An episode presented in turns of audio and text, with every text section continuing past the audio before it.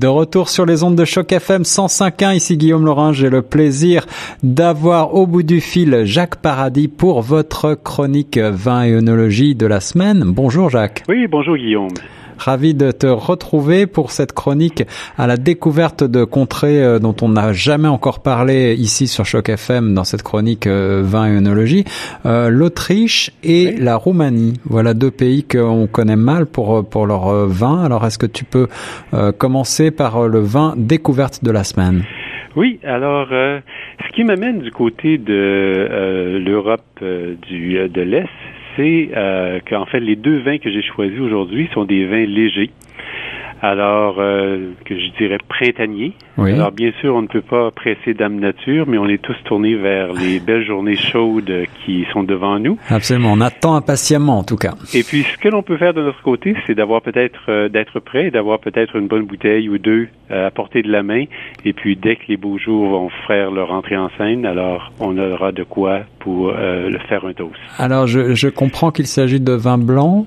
C'est ça. Alors, il s'agit de deux vins blancs. D'accord. Et euh, le premier vin, c'est un vin euh, de cépage unique. Et c'est un cépage qui est indigène et c'est le cépage à l'Autriche et le plus important euh, de l'Autriche. Alors, c'est le Gruner Veltliner. D'accord, ça c'est le nom du cépage, Gruner Veltliner. C'est exact et euh, alors du producteur, euh, je, ne suis pas certain de la prononciation moi-même, Loimer ou Loimer, en euh, de 2015 et qui se détaille à 21,95 alors qu'on peut retrouver dans la section Vintages à la LCBO. D'accord. Alors, l'Autriche, c'est souvent un pays en fait qui est qui passe sous le radar des amateurs de vin parce que ce n'est pas un très gros producteur. Oui, c'est vrai qu'on n'y pense pas de, de, prime abord. De prime abord, oui. Et, euh, mais quand même, c'est un pays qui a une tradition vinicole euh, de qualité. Euh, qui est importante oui. et qui sont basés sur plusieurs cépages locaux qui ont un caractère vraiment distinct. Alors, il y a, deux grands, euh, deux grands vignobles ou deux grandes régions en Autriche où l'on produit euh, le vin. Euh, le premier, c'est Burgenland. Alors, c'est la région qui est le long de la frontière avec la Hongrie. Ah oui, et puis on se, on se rappelle que les vins hongrois sont particulièrement réputés, les Tokay, les choses comme ça. oui, oui, exactement. Et puis, alors ça, c'est une région où on produit surtout des vins rouges, parce que toute l'influence de la chaleur qui vient de la plaine de Hongrie. Ah qui réchauffe la, la, région. Et puis l'autre région, c'est celle au nord, qui est située le long sur les rives du Danube, oui. euh, à l'ouest de Vienne. D'accord. Alors, c'est une région qui est quand même un petit peu plus euh, chaude que l'Allemagne, qui est tout juste au nord. Mm-hmm. euh, et où, euh, justement, alors notre vin vient de cette section-là, alors sur les rives du Danube, de la mm-hmm. région de Kamptal. D'accord. Et puis, là, c'est une spécialité pour les vins de Gruner Veltliner et de Riesling. Ah oui, d'accord, très bien.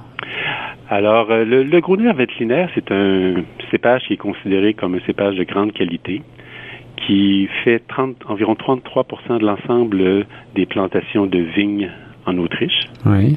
Euh, et qui a une acidité vive, un caractère minéral, qui donne des vins légers à mi-corsés, environ de 12 à 13% euh, d'alcool. D'accord. Et qui présente tout un éventail euh, d'arômes et de saveurs qui peuvent aller de la pomme verte, pardon, euh, la lime, le pamplemousse, un petit peu d'abricot, en passant aussi par des saveurs végétales, épicées. Et puis souvent on reconnaît ce cépage-là par une espèce de goût de poivre blanc. Ah, intéressant. Alors, euh, est-ce que est-ce qu'on pourrait rapprocher euh, ce, ce, ces caractéristiques du Gruner Veltliner euh, de, de celles de d'autres cépages un peu plus connus, peut-être? Est-ce que tu pourrais est-ce que tu pourrais comparer pour euh, ceux qui n'ont aucune idée de, de, du goût que ça? A Oui, moi je le, je le situerais entre un Sauvignon blanc oui, et un Riesling. D'accord, oui, d'accord. Alors, il, a des caractéristiques communes avec ces deux cépages-là. Alors, il y, a, un aspect un petit peu euh, végétal qui, qui rappelle le Sauvignon blanc. D'accord. Et puis, il y a le caractère, la, très forte acidité et, euh, et, le caractère minéral aussi des Riesling. Et tout comme un Riesling, c'est un vin qui peut être fait dans un style léger à, à, prendre dans sa jeunesse, mais il peut être fait dans un style aussi plus corsé, où il va être, par exemple, il peut se, se, se développer pendant des décennies et à ce moment-là développer un peu comme le Riesling des nuances de noix et de miel. Je vois, je vois. Alors, euh, en ce qui concerne le Loimer, là, je pense qu'on euh, prononce comme ça, peut-être. Euh, sur quel type de mets le, le conseillerais-tu?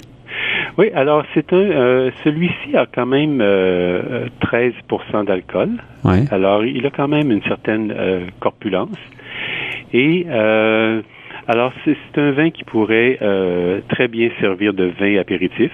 D'accord, en lui-même. Ouais. Ah, par lui-même. Mhm. euh, et puis à table, on pourrait le servir avec des poissons à chair blanche. Euh, je pourrais le voir très bien avec, par exemple, des escalopes de porc pané. D'accord. Euh, des légumes comme les asperges grillées. Alors là, on se rapproche comme du sauvignon blanc, oui, du caractère, avec des salades d'été, par exemple, également. Euh, alors, avec des mets euh, plus légers euh, que l'on sert habituellement là, à, à ce moment-ci de l'année, lorsque vient le printemps et l'été. Eh bien, ce vin découverte est pour moi une vraie découverte j'en suis sûr pour les auditeurs de Choc FM également. On n'a pas tellement euh, l'habitude de parler de vin autrichien. Euh, Est-ce que l'on passe maintenant au vin petit plaisir de la semaine? Oui, oui, certainement. Alors, euh, on, on, on, va maintenant par-dessus euh, la Hongrie et on atterrit euh, en Roumanie. Encore plus à l'est. Voilà, encore voilà. plus à l'est. Mais plus au sud aussi. Et euh, alors, le, le vin, c'est un vin qui s'appelle Fateasca Regala, oui. Paparuda 2015. Alors, c'est un vin que l'on retrouve à la LCBO, qui se détaille 12 et 20. Et euh, alors, c'est un vin que j'ai eu le plaisir d'essayer euh, il y a quelques semaines. Oui. Et puis que j'ai trouvé tout à fait intéressant. Alors, euh, c'est le, euh, le, cépage, euh, c'est un vin, ça aussi, de cépage unique. Et le nom du cépage, c'est Fetesca Regala. D'accord. Et c'est le cépage qui est le plus euh, important en Roumanie. Euh, alors, ça donne un, un vin qui, euh, qui est assez léger. Alors, celui-ci a 12% d'alcool, oui. avec des arômes assez simples, avec des arômes de citron, de melon, d'herbe, et un côté comme de, de, de, fleurs, comme de chèvrefeuille. Alors, il y a un côté un petit peu exotique, là. Ah oui, ah oui en effet. et c'est un vin qui, qui, lui aussi, serait excellent comme apéritif. Euh, avec des poissons grillés, ce serait excellent également, avec, avec, des salades. Euh, et pour euh, ceux que ça intéresse, enfin l'étymologie, fetasca et euh, en, en, roumain oui. signifie euh, le raisin ou la vigne de la jeune fille. Ah. Et ils ont euh, en contrepartie un autre cépage qui s'appelle babaesca, oui. qui signifie la vigne ou le raisin de la grand-mère.